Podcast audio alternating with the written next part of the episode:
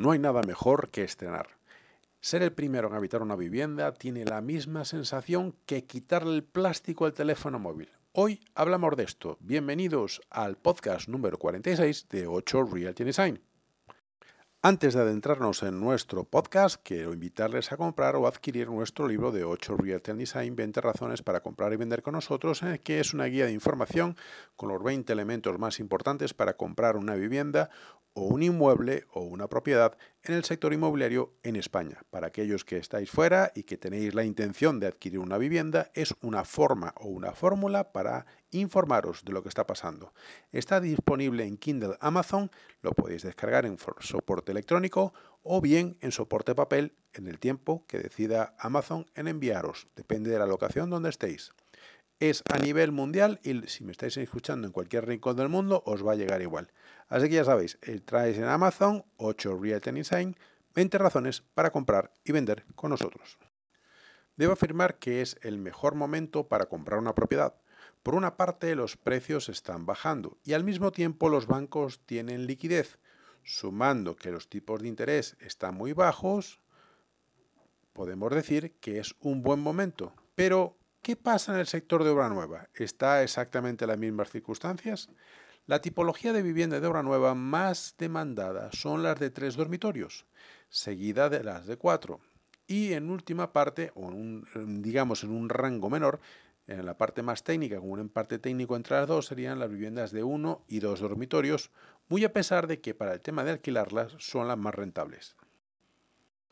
No obstante, el visado para ejecutar obra nueva en España se ha reducido. Evidentemente, Madrid encabeza el ranking con el 52% de los visados nacionales, Barcelona el 17%, 15% Málaga, 16, perdón, 6% Valencia, 5% Sevilla y así todas las demás comunidades.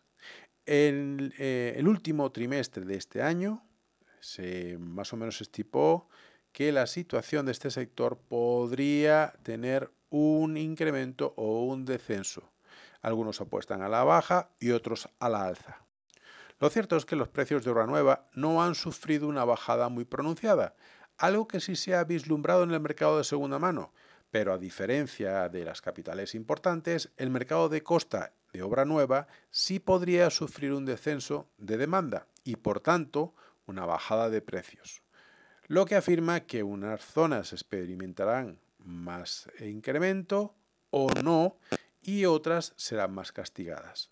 Lo cierto es que los visados de obra nueva para uso residencial en nuestro país se situaron en unas 5.956 unidades durante el mes de marzo, mientras que en marzo del 2019 se aprobaron y se otorgaron unas 9.405 unidades, lo que representa en torno a un 37-38% menos en relación de un año con otro.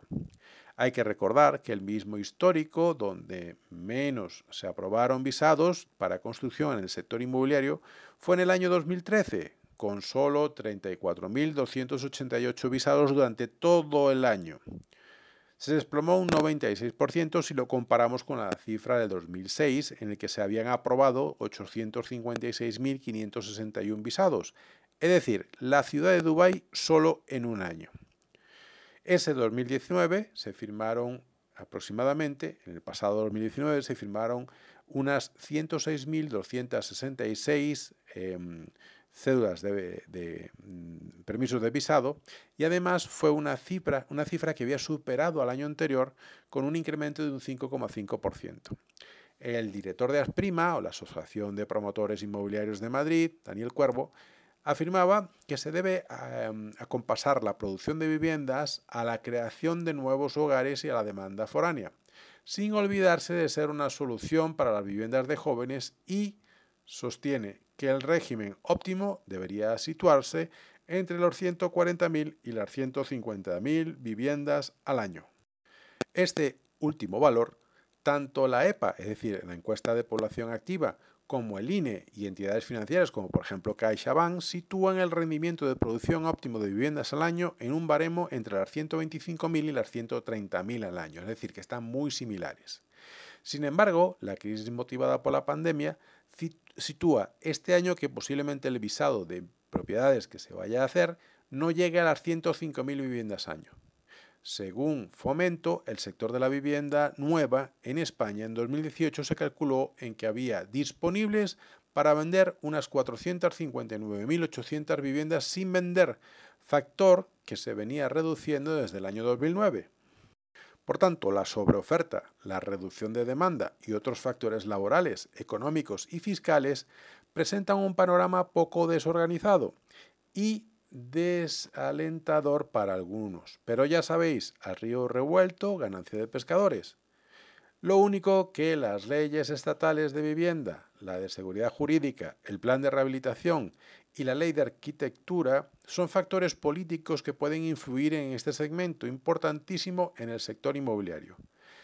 Por tanto, tendremos que esperar para conocer su contenido y los aspectos que evidenciarán la nueva estructuración del sector. Y sin duda, la limitación de precios de alquiler es otro de los factores que además está sirviendo en detrimento al crecimiento o al sostenimiento del sector inmobiliario, que además trabaja mucha gente y que aporta también al heraldo público. Así que nada, la semana que viene vamos a hablar de la evolución de la vivienda desde el año 2000 al año 2020, puesto que se cumplen dos décadas, y continuaremos con los podcasts. Si queréis, nos podéis seguir en Facebook, en Instagram y también en YouTube. Con todo gusto, espero que os haya servido el podcast del día de hoy. Y recordad, tenemos tu casa, creamos tu hogar en 8 Realty Design. Si estás pensando en vender, comprar o alquilar tu vivienda o en reformarla, no dudes en llamarnos. Esperamos la semana que viene. Hasta luego.